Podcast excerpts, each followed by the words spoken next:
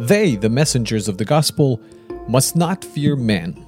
Man can do them no harm, for the power of man ceases with death of the body. But they overcome the fear of death with the fear of God.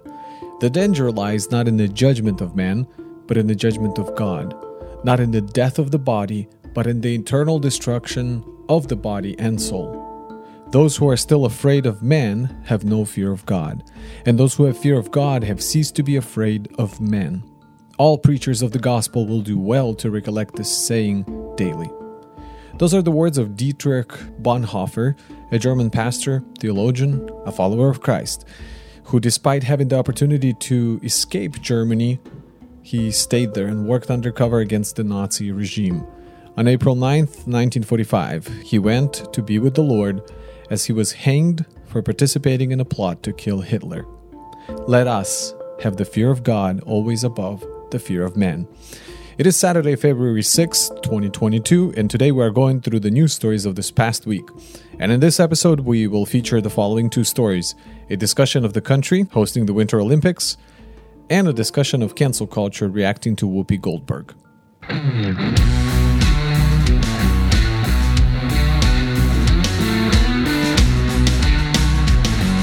Welcome to LifeRing, a podcast where we strive to provide you with a well rounded review of what is going on in the world between Monday and Friday of this past week. My name is Alex, and on the other side of Mount Vernon, Washington, joining me over the web technologies is the co founder and the regular co host of the show, Mr. Vadim Melnik. Hello. What's up, man? Uh, not much. Remember when I asked you how I can develop my Ukrainian? Well, right. I, I took your advice on uh, finding a podcast to listen to and there's like a there's like these two guys where one is a therapist and one is just like a the quintessential hipster like writer liberal guy. Mm-hmm. um and they talk about like different like personality disorders and stuff like that. Like it's it's really interesting. Okay. it's really helping me to pick up on some new terms. Yeah. and it's cool like really introspective stuff. I don't know. So thanks for that i guess.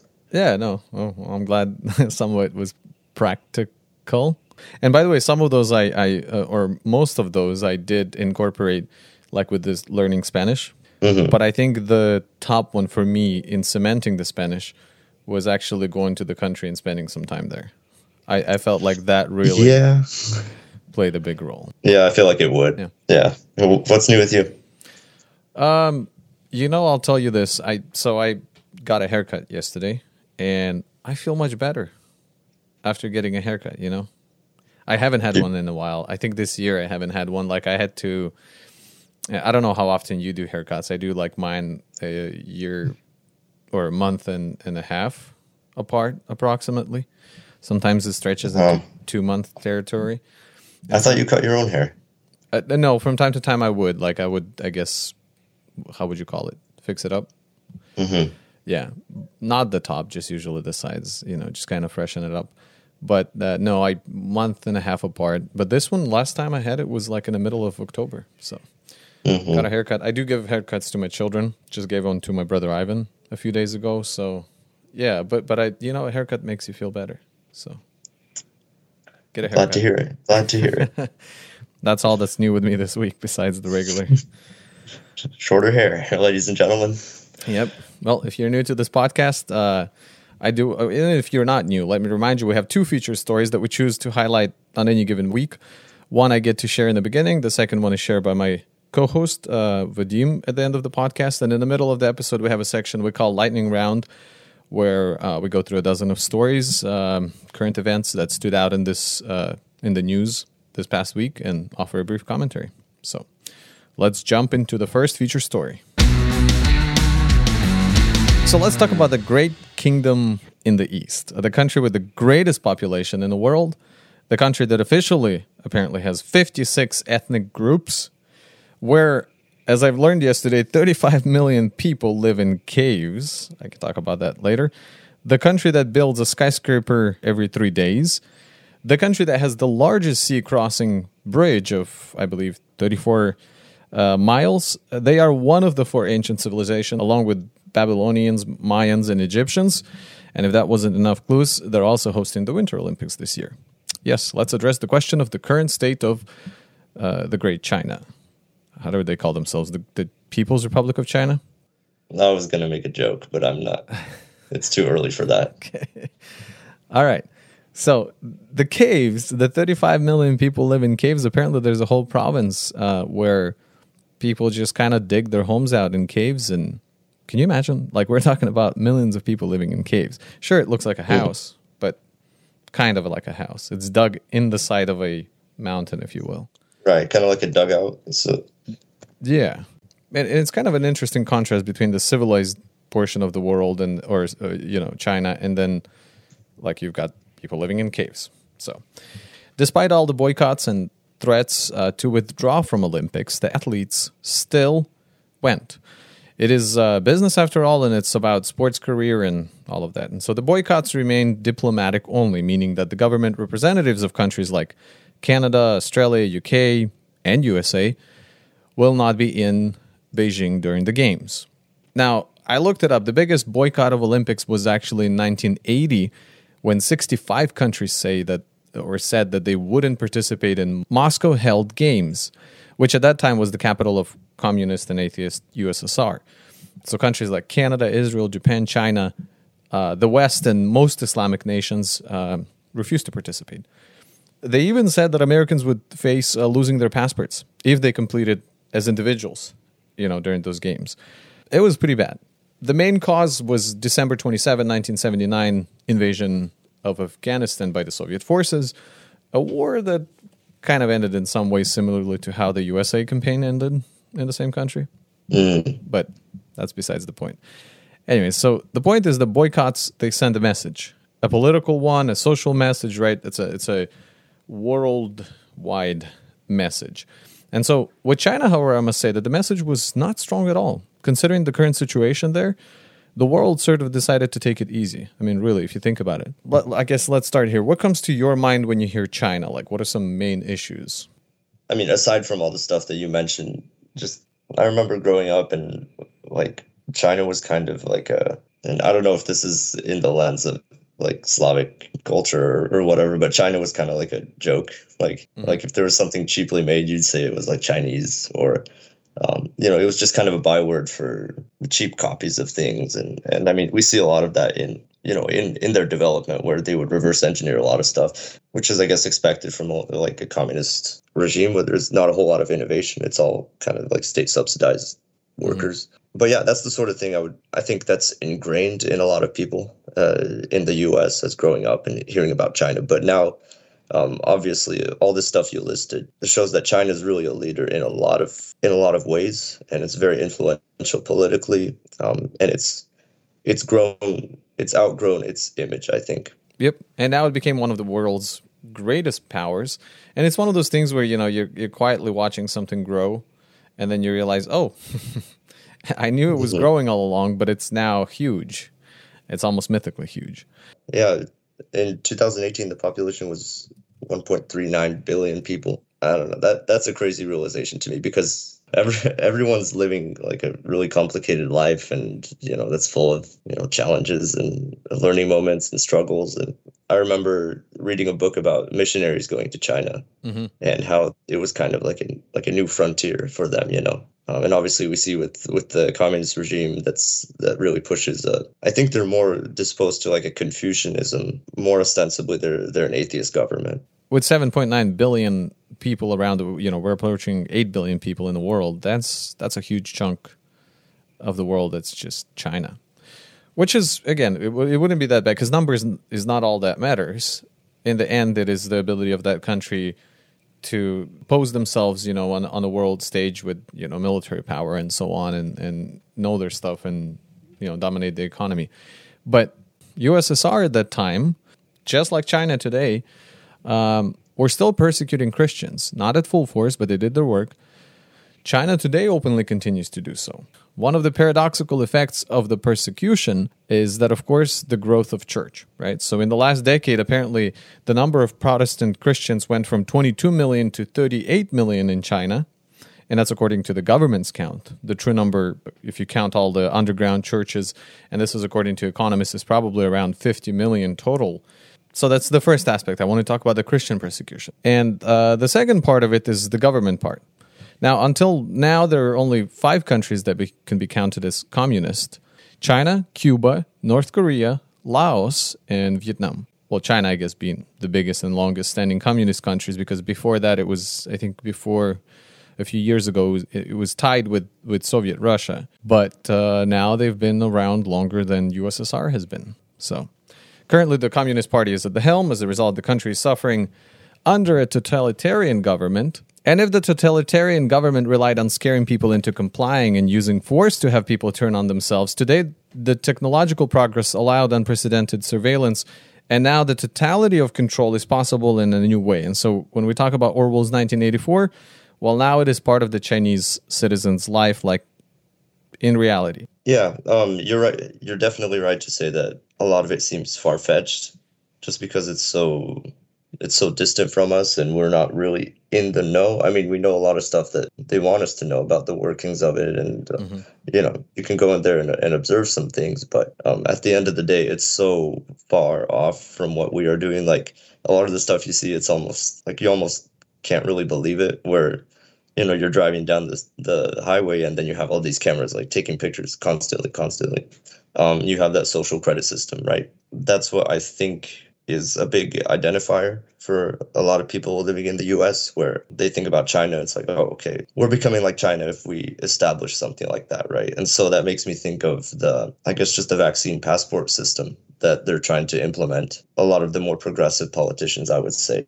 And I mean, you see it, you can see kind of in Canada, which is more of a becoming more of a midpoint, I guess, between the US and China, where you're in that system, you have that QR code, whatever, and it can update you. Uh, it can update your status as a uh, an acceptable member of society or as a, you know scum. I can see that as being a harbinger of whatever China is today. However, I don't really know enough about it to say definitely, but I do I do think that the idea of being in a system that updates your status and then seeing how you know people of a lower status are mm-hmm. vilified and then people of a higher status are seen as some uh, like moral superiority and and generally like oh that's a good citizen you know um, I'm working on an Amazon warehouse right now um, mm-hmm. and we're installing camera systems and it is there's some areas where it's literally like every few feet. I, I can't even give you a number on how many cameras are in are in that warehouse, but it's it's in the hundreds.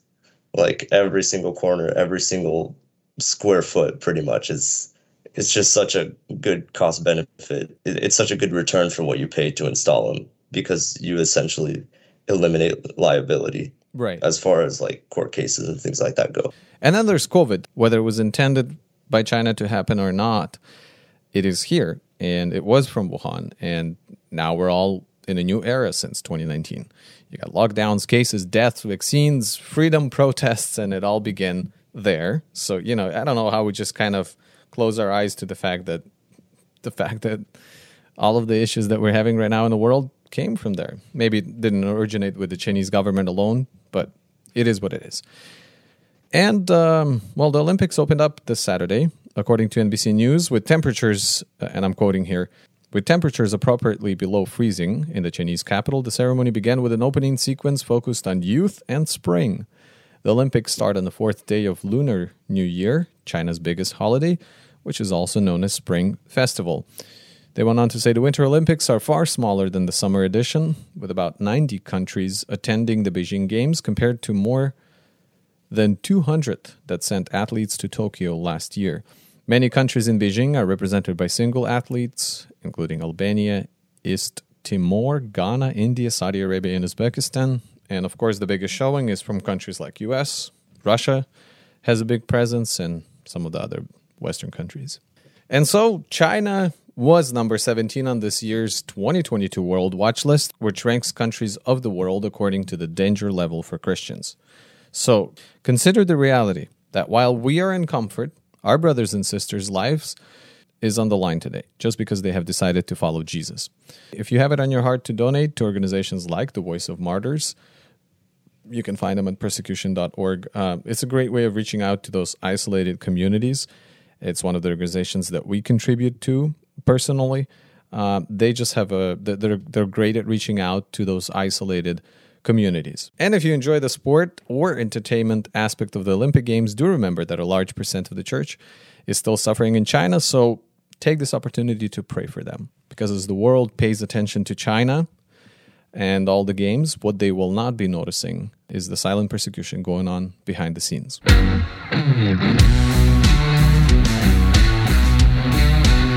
All right, welcome to Lightning Round, where we get to take a look at the dozen or so stories that um, were in the headlines this past week and are interesting. We kind of try to go different categories and present them to you in these short headline kind of style, and then we comment on them just from our own perspective as two Christian guys. Here's a um, headline from New York Times. The United States has acquired intelligence about a Russian plan to fabricate a pretext for an invasion of Ukraine using a faked video that would build on recent disinformation campaigns, according to senior administration officials and others briefed on the material.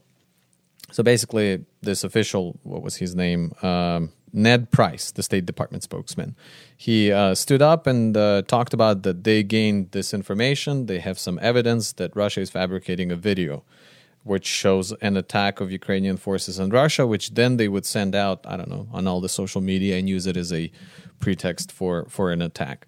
Right. I, I also heard something about like uh, like they would have a fake a fake funeral procession or whatever and film that as well. Right.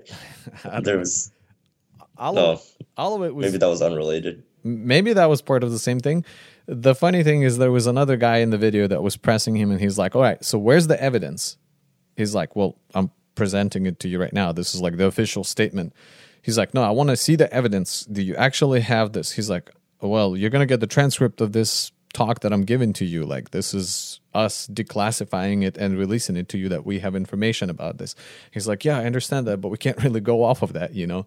Like, is there an mm. actual video? Where'd you get it? Right. And the interesting point is that he was like, yeah, I can believe that that's a real thing and it probably is I just don't see the evidence, and uh, they kind of had. A, it's an interesting video to watch, but yeah. Mm-hmm. So there's that, and then you know, on top of all this, uh, according to Associated Press, President Joe Biden is ordering 2,000 U.S. based troops to Poland and Germany, and shifting 1,000 more from Germany to Romania all of this to demonstrate that America is committed to NATO's eastern flank. And I don't even know if it's a conflict at this point. Maybe it is a conflict at this point. But to be honest, it just seems well, like there's just way too many people involved and everybody is just talking at the same time. Yeah, they're essentially doing the same thing Russia's doing, where it's, yeah. you know, let's get troops over there and then hurry up and wait, which is bad for the economy and it's bad for the morale of the troops, even if they're just sitting around not doing anything. But um, it is kind of the same tactics. Yeah, so in the in the category of COVID, uh, there's an article from the Associated Press that talks about strained U.S. hospitals looking for uh, foreign nurses amid the visa windfall. Although I get the fact that like visas are stopped and maybe the mm-hmm. processing has been slow, like let's not ignore the fact that medical workers were forced to vaccinate and many decided to take a stand against this specific vaccine. They were fine with all the other ones. I, I thought it was kind of interesting. Strained U.S. hospitals seek foreign nurses. Well, of course, foreign nurses will be vaccinated and will comply mm-hmm. with everything. And so it's like, um, I was talking to a friend of mine that's um, that listens to this podcast, and he's he's in the National Guard, I believe, as a medic. Um, and so they were stationed out in San Antonio, and they mm-hmm. got like um, they were well he says they were essentially promised that they could leave the base if they got vaccinated so you know san Antonio is a big party city and stuff so that was like their motivator and then two weeks later when cases started going up they took away that privilege from them so they they all got vaccinated pretty much for uh, yeah according to rasmussen reports uh, half of the voters believe that president joe biden should be impeached and nearly as many think that the Republicans will do uh, just that if they win a congressional majority in midterm elections. Now, they basically have these uh, survey. This is a phone survey where they called you know a bunch of registered voters and um, surveyed them. So fifty percent uh, believes that he should be impeached. I mean, that, that's all well and good, but like at the end of the day, what's what's an impeachment going to do, right? We'll have a new president. Yeah. Well, Kamala Harris. It could be a plot twist, like you said. So if, if Kamala steps in, then we're not really gaining much. And so mm-hmm. I guess this only gauges the fact that people are displeased with Biden's um, worked so far, not surprisingly. Yeah. But doesn't mean that impeaching him will yeah. solve these problems. We hear you loud and clear, half of America's voters. So this next story has to do with the with economics. Um, the U.S. national debt has topped thirty trillion dollars, according from an article uh, from the New York Times. America's gross national debt topped thirty trillion dollars for the first time on Tuesday, an ominous fiscal milestone that underscores the fragile nature of the country's long-term economic health as it grapples with soaring prices and the prospect of higher interest rates. And that's just what we needed, I suppose. and the interesting thing is, uh, in a in a more liberal leaning articles, you'll find that Trump is blamed uh, because of his last year's what was it? Uh, something. Yeah, it was it was two point three trillion dollars, and it was the the one where you get the six hundred dollar stimulus check. I don't remember what it was actually called right. though. What's worth mentioning is that you know this year Biden also added to the debt by pushing forward, you know, his three trillion dollar yeah, plan if, and stuff. If we're looking at if we're looking at debt per year, right. then Biden's uh, very far ahead. Yep, and so exactly, and so he pushed, you know, under pretense of this COVID bill, a bunch of social, you know, changes in there. So it's like the comparison wasn't that great, but between how Trump affected the the the debt and how Biden did. But I guess the main point here is that uh, although this thirty trillion dollars, which is thirty thousand billions, is I guess what it looks like. I, I, was trying to understand like the depth of it. It's thirty thousand billions, um, and I guess when you look at this thirty trillion dollar debt, what you want to compare it to is to to the GDP of the country, with the the gross domestic product, which is the total monetary or you know market value of all the finished goods and services produced within the country's borders in a specific time period. And when you compare that and then you look at the debt ratio, I, I, I like this explanation, right? Um, for example, for a person who makes a hundred thousand a year to get an a hundred thousand loan is easier than for a person who makes twenty thousand a year, right? So you know you're not in trouble when you know your income is great and you know you you're able to get that loan and debt to i guess income ratio or in this case when we look at a country apparently we're doing pretty well in terms of our gdp in relation to the amount that we have borrowed. I still don't know how they're paying it off but uh, apparently that's not an issue. Trust the economist. So in the news on uh, gender issues uh, usa swimming addressed the growing controversy um, according to Christian headlines, within its sport. Basically, releasing new rules on this Wednesday that place major new restrictions on male to female transgender athletes due to what the organization calls "quote unquote" competitive advantage for competitive advantages for male swimmers. Now, the controversy was ignited by the success of this Lia Thomas, who swam on men's team for three years before deciding to swim on women's team this season. And Thomas at this point has broke multiple records and was on pace to challenge uh, for titles in several events at the NCAA championships in March 16th and 19th at Georgia Tech. So now at this point, they basically came out and said, "Hold on," and I think it was um, the same person who was like outpacing everybody else in the pool. Did you see that video?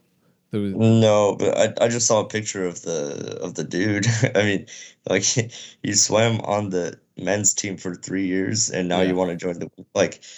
I mean, yeah, I don't know. I've said it once and continue to. I suppose that like if this is something we're committed to, why don't we just make all sports co-ed? That way, you get the eraser of uh, of women's achievements, and also allowing people like Lia Thomas to compete where they feel represented, I guess.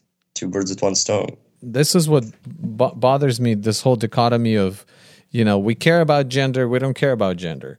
we care about women, uh, we don't care about these women, right? If it's this guy who says he's a woman, then, you know, he's a woman. But if he's beating these ladies in sports, then now all of a sudden let's change. It, it, you know, they're they're shooting themselves in the foot with the whole thing.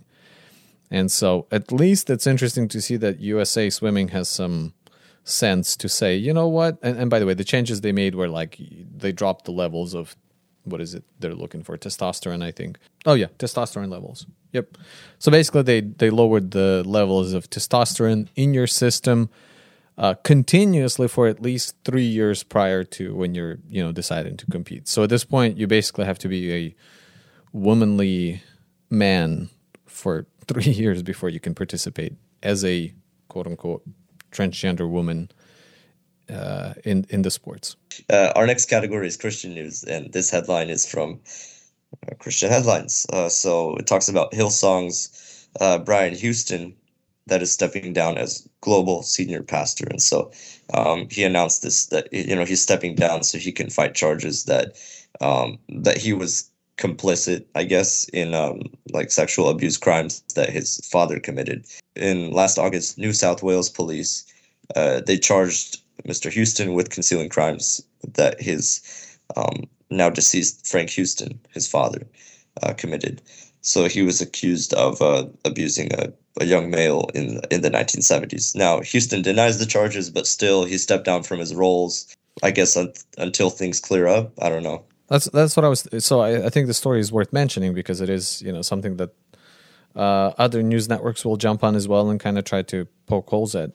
But it seems like this is something like okay, happened way back in. The, we're talking about 1970s, right? Something they dug up from the past, and really trying to place something on Houston that is his father is, I guess, responsible for. I think it's actually good, like in the sense that the message that he's trying to send, because there is a lot of um, there's a lot of covering up that happens, like in the Catholic Church, with right. all the um, scandals that happen and things like that, and so people are very critical of the way that you know that was handled and that it actually creates an environment where that's um, people that are looking to get away with that feel like you know that's the place for them and so um, i think it's good yeah and and you know he had a meeting with his uh, board and and you know they agreed that while the investigation is ongoing it's probably a good thing too yeah i, I guess it's a good it's a good display of, of, of leadership all right, and um, tragic news of this week, uh, and I don't know, it, it's tragic to begin with, but I hope that everything goes well because it's a still ongoing situation. But according to CNN, Moroccan rescuers are continuing rescue efforts to reach a five year old boy who is trapped in a well in the north of the African country. Uh, basically, this child, only identified as Ryan or Ryan, Ryan, uh, fell into a well that's like I don't know. It's very small hole, probably like 45 inches in diameter. I think is what they were saying. So he kind of slipped into the tiny well, and not a you know not a single rescue worker can fit in there. And uh, he's been there since oh boy, I think since four days. So they're yeah. It seems like they're like they're digging down next to the well, and then they're gonna dig across to where they can reach him. I guess he's not like he, he's not able to like cooperate with them. Well, I mean, think about it. Five year old trapped about a hundred feet below the ground, mm-hmm. or at least that's how. Yeah, a hundred feet below the ground, and he's been there for what did you say? Four days, right? And they've been lowering the food and water so far, and the parents think he's going to be all right, you know. And their major, I guess, fear is the collapse, you know, or some kind of landslide because of all the digging they do on the side now. They got heavy machinery, and they're, like you said, digging from the side and then reach horizontal. There is a helicopter waiting to take him to the hospital, and there's a ton of people gathered around that are supporting this whole operation. And mm-hmm. we'll see how this one develops. Prayers for the family. Yeah, so this next story is um, in the police category. Um, the Star Tribune posted the article, and there's also a video of, uh, of body cam footage.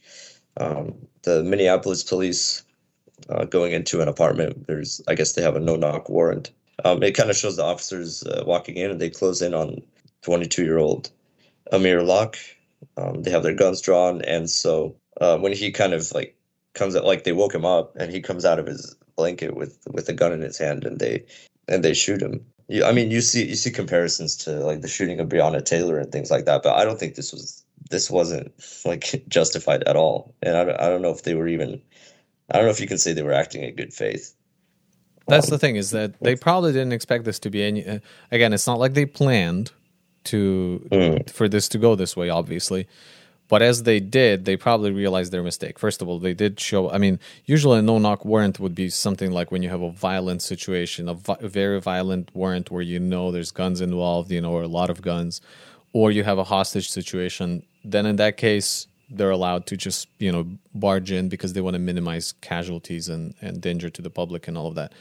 In this mm-hmm. case, it's like uh, they they're also supposed to identify themselves prior to crossing that line when they enter into the building. And in this case, they were mm-hmm. entering and shouting at this point already. Open the door, you know they're in, and he was in a lawful possession of his firearm. And next thing you know, yeah, you just I mean, imagine being startled in the middle of the night. You have no idea who just broke into your house. So definitely an unjustified killing, and as a result, it will have uh, there will be a public outcry as the week progresses. We'll see how it develops. All right. According to the Sun, uh, all across the country, winter storm Landon, as it has been named, Landon, Landon, what kind of name is that? Wreaked havoc on Friday, dumping a foot of snow in parts of Northeast and causing major traffic and electricity problems throughout Texas, Alabama, and Tennessee. Uh, they're also saying that it that uh, it caused over 300,000 homes and businesses uh, from Texas to Ohio to lose power uh, that Tennessee was having the most power outages. The storm started a deadly tornado in Alabama on Thursday, reportedly killed one person, critically injured three others. Yeah, apparently it caused uh, Interstate 10 in Texas to shut down. Yeah, I saw I saw news reports of you know hundreds of drivers sitting in traffic for a few hours, right? Like something like four hours, um, sitting outside of San Antonio. I mean, things like flights got canceled, um, over a thousand flights just in the Northeast region. And on 11 a.m. Friday, um, over 4,000 flights in the US had been canceled because of the conditions, the snow and the ice. According to news.artnet.com, there was an artist who placed a cube made out of $11.7 million worth of gold right in Central Park. And it's been protected by its own uh, security detail. Um, although the work is not for sale, um, so it weighs 410 pounds. Yeah, it's like literally a cube of gold. I don't know what's artistic about that at this point. What the the, the artistic display of your wealth? Well, he named it. Uh, he says it's built as a conceptual French word that means uh, base of the world. So you're not going to try and pronounce that? No, Soclé du Monde. um, uh, but I mean, that's that's the thing about modern art, right? Is it's if you can get someone to talk about it and discuss what art means, then that's like mission accomplished. Tech World um, was shocked, but I don't know if they were really shocked or not. But apparently, we just seen a historic plunge in stock price of Facebook parent company, uh, mm. Meta. Uh, the drop was a 26.4%, which is a ton. It wiped out mm-hmm. a 230 billions uh, in market value. 230 billion in market value. That's more than yeah. a lot of the companies combined. As of course, uh, as a result, all the other social media companies, including Twitter and Snap, also fell. It's just kind of a what a domino effect or a trickle of I don't know ripple effect. It affects mm-hmm. everybody mm-hmm. eventually. But I wonder if it's yeah, cause Meta has been or the metaverse has been bringing in some money people have been spending an, an unreal amount of money on NFTs and buying uh, property in the virtual world. But at the same time, it's not. It hasn't exploded, I guess, as maybe people expected.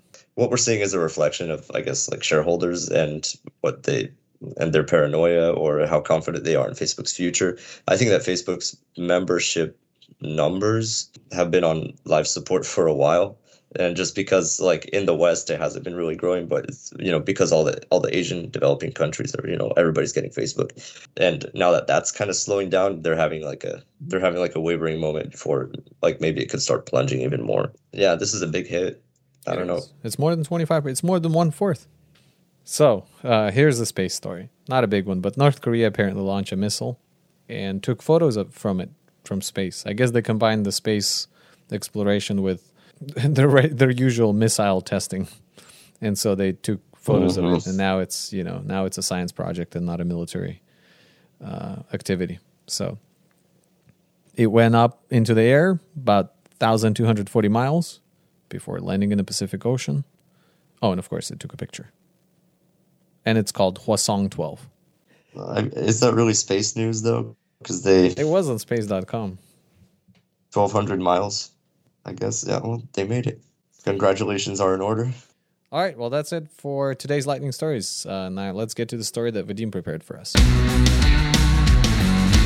So, uh, cancel culture is a pretty interesting phenomenon.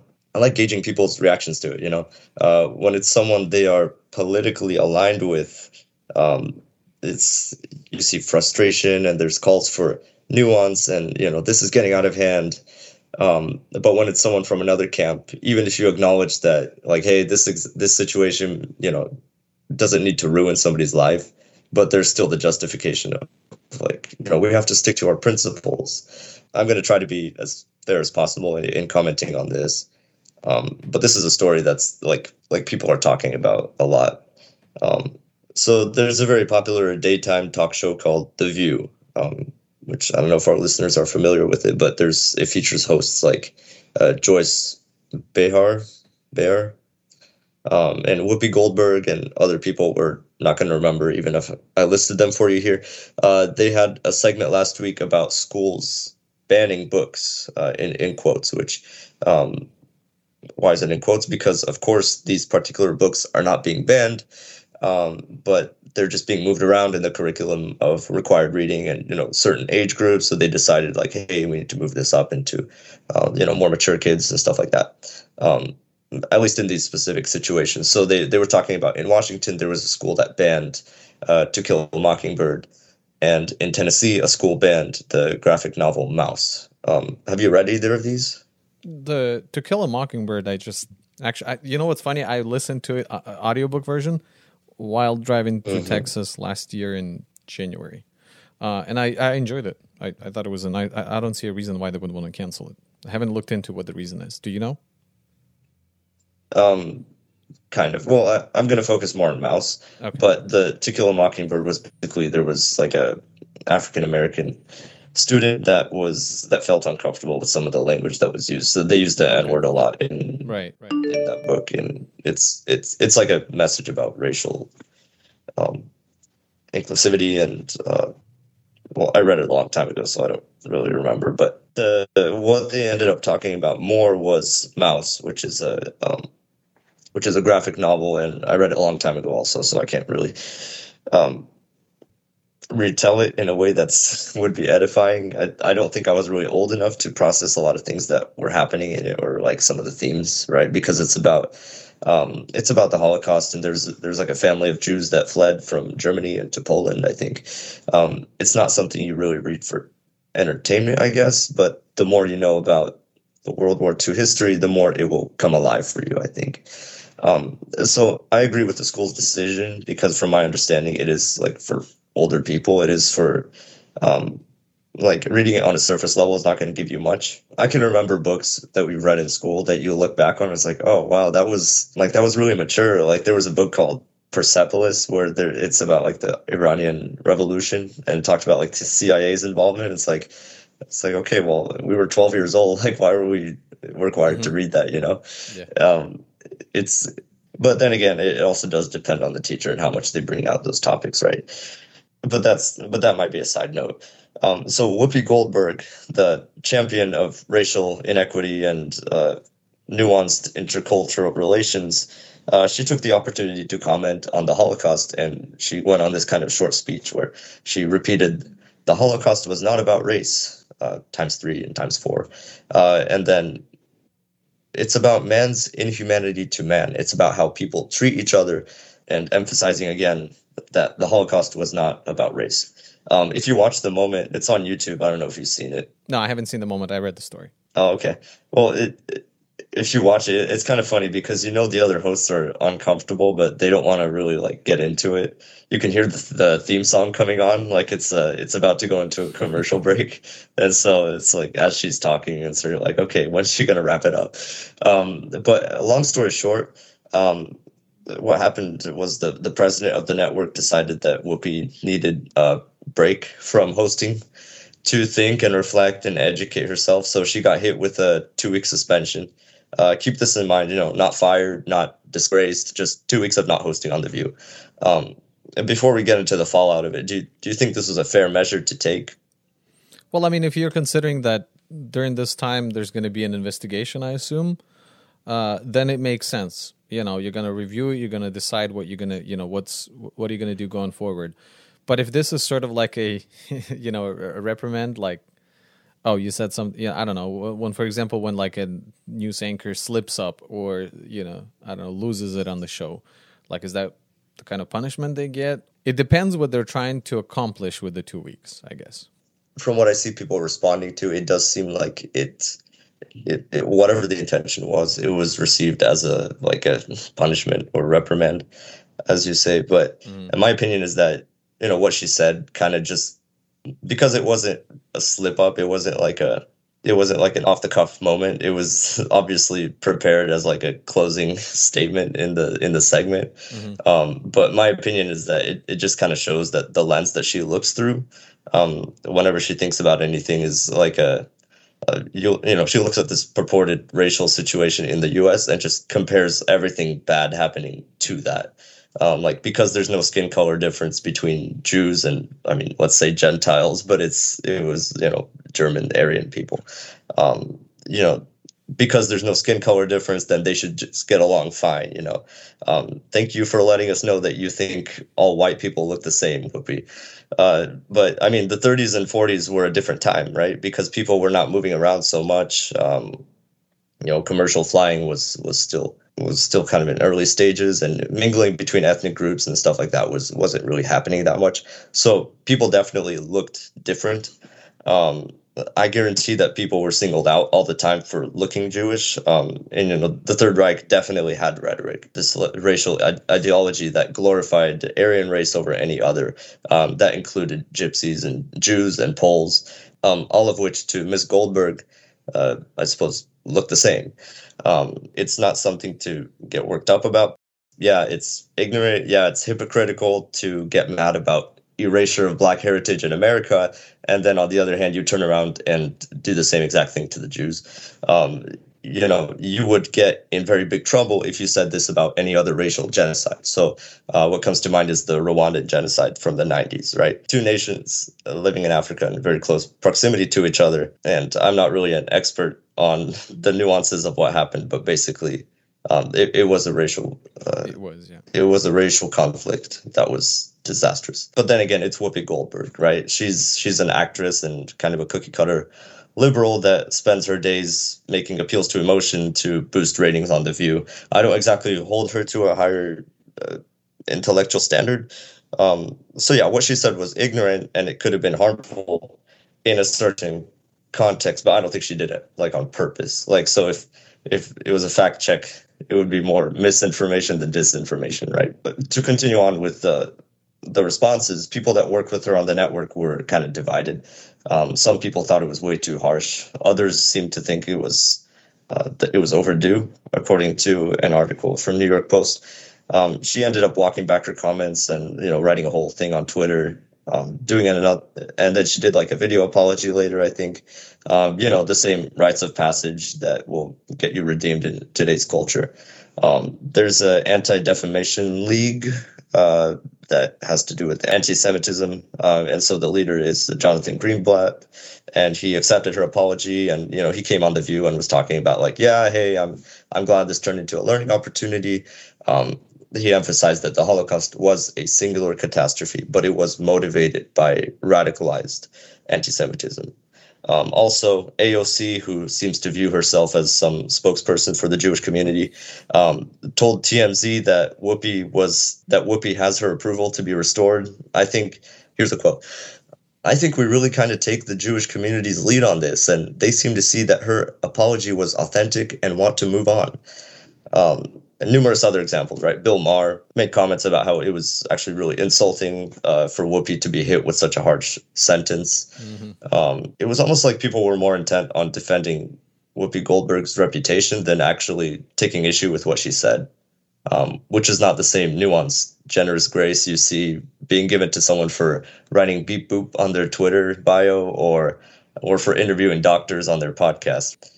So, was there anything that stood out to you from the responses? So the comparisons between Gina Carano, Carano and, and Whoopi Goldberg is, is what kind of I guess stood out because uh, Gina's name or Twitter handle was was all of a sudden uh, trending on Twitter what you see is a big network. Uh, you know, I guess firing one and suspending the other one for two weeks for pretty much a similar topic, right? I mean, in both cases, like she compared uh, Gina Carano compared uh, Jewish concentration camps to uh, the recent, I think, lockdown measures um, and what the government was doing, in in some sense. And so again, and it was over Twitter. It wasn't on the View. It wasn't on you know this national show. Uh, it mm-hmm. was just on her personal, private Twitter, from what I understand. And um, so that's the only thing that stood out to me is that this comparison that people uh, flock to, which was, I think, fair. And so what's going to happen at the end of the two weeks will also, again, once again, speak to the whole woke culture and you know, is it are they really concerned about what's being actually said on air, or are they just concerned about who says it when and uh, whether they're okay with it or not? Is what truly matters rather than the actual content. It really is eye opening to um, who is considered like a protected class, I guess, as far as cancel culture goes. And I'm not saying that Whoopi deserved a harsher sentence. It it just shows a huge disparity in um, in responses based on kind of similar, I don't know the word, based on kind of similar violations. Yeah. My opinion is that, you know, if we take it at face value, she needed uh, some time to uh, prepare for speaking on The View and have uh, informed opinions. There are actual examples of non-racial human on human atrocities, and I know you've been reading Solzhenitsyn Gulag Archipelago, um, and um, we can't find a more perfect example of a situation where there's um, you know people are treating each other in, in toxic and atrocious ways and there's zero racial factors. Um, i encourage our listeners to look into it. I've read my share of gulag archipelago as well. It, it's um, it's really eye-opening. You know it's it's really tiresome to see everything through um, how we in america here like see it through a lens of race um, just all this kind of navel gazing that we do, and then and then we project it onto other countries. But like these are actual examples. We see tensions between Russia and Ukraine today. You know, zero racial factors, and sadly, a lot of the worst of us does come out through racial ideologies, um, specifically things like the Rwandan genocide or uh, I don't know the Holocaust. Would she have apologized if she wasn't suspended? Uh, would she have taken the time to really educate herself on these things that even uh, you know on a surface level they're so different um, from how she portrays them? Um, maybe not. Maybe the suspension was just what she needed. That doesn't make her like a bad person. I just i don't think there was any neo-nazis waiting for whoopi to like give them the green light you know? But it's this kind of ignorance that's uh, it's harmless as long as no one's actually deceived by it right it reminds me of this funny video um, John Crist, uh, like a Christian comedian, I guess. Uh, he posted on YouTube uh, like this situation where uh, a guy shows up to Bible study and like he doesn't know anything. Uh, he's just trying to impress, and he's he's saying stuff like, uh, I don't know, I'll give you an example. He's he's talking about like. You know, it's like Jeremiah says, "For I know the plans." Right. Well, he does it way better, but he like, um, basically, like he learned a whole bunch of one-liners, and then he's just mm-hmm. trying to like use them sparingly and and try to impress someone. The point is like you wouldn't you wouldn't give this person credibility because if you're in the know, you just make a mental note like, oh, okay, brother John is not an authority on on scripture. Uh, like you know, in the same way here, like if you know anything about the World War II history or the nuances of the things that the Third Reich were trying to accomplish in in the world and um, a lot of the driving motivators for like this big uh, imperialist regime to to do a lot of the things they did, um, you would recognize right away that okay, like Whoopi Goldberg is not an authority on on the Third Reich, so which I think everybody knew anyway. But that's the key, I think. Recognize when you need to take things with a grain of salt and when like people should be reprimanded. Well, that's all for the stories for this week. We are so glad you've joined us for another episode of Life Ring. Please consider following us on Facebook, Instagram, Twitter, or YouTube. Uh, just type in Life Ring Podcast. Also, consider sharing it with a friend or a family member that would benefit from a weekly overview of the current events from a conservative and Christian perspective. And as always, we would like to remind you that there is no better news on any given day than the good news of Jesus Christ. He died for the sins of the world so that everyone who comes to him would be saved. We encourage you to seek him if you haven't already. Thank you for listening to Life Ring, and we'll see you next week.